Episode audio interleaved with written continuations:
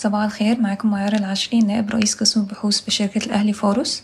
تستهدف خطط التنمية الاقتصادية والاجتماعية للسنة المالية 2022-2023 تحقيق معدل نمو اقتصادي يبلغ 5.5% واستثمارات تقدر بنحو 1.4 تريليون جنيه مقارنة ب 1.2 تريليون جنيه المقدرة للعام المالي 2021-2022، حيث يستهدف إجمالي الناتج المحلي بالأسعار الجارية 9.2 تريليون جنيه.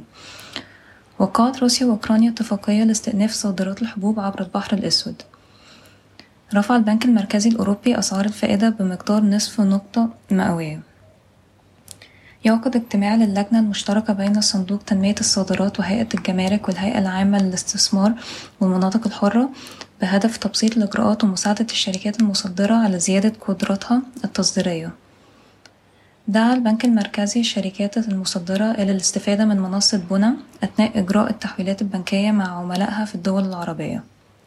صدر قرار بإلزام كل من المؤسسات والشركات عند بيع سلع أو أداء خدمة بتضمين الرقم القومي للمشتري عند إصدار فاتورة تزيد عن 150,000 جنيه. سجل صافي ربح سيرة للربع الثالث من 2021-2022 140 مليون جنيه بانخفاض 28.3% على أساس سنوي.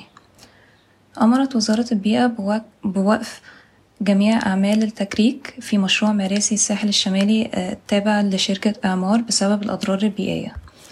شكرا ويوم سعيد.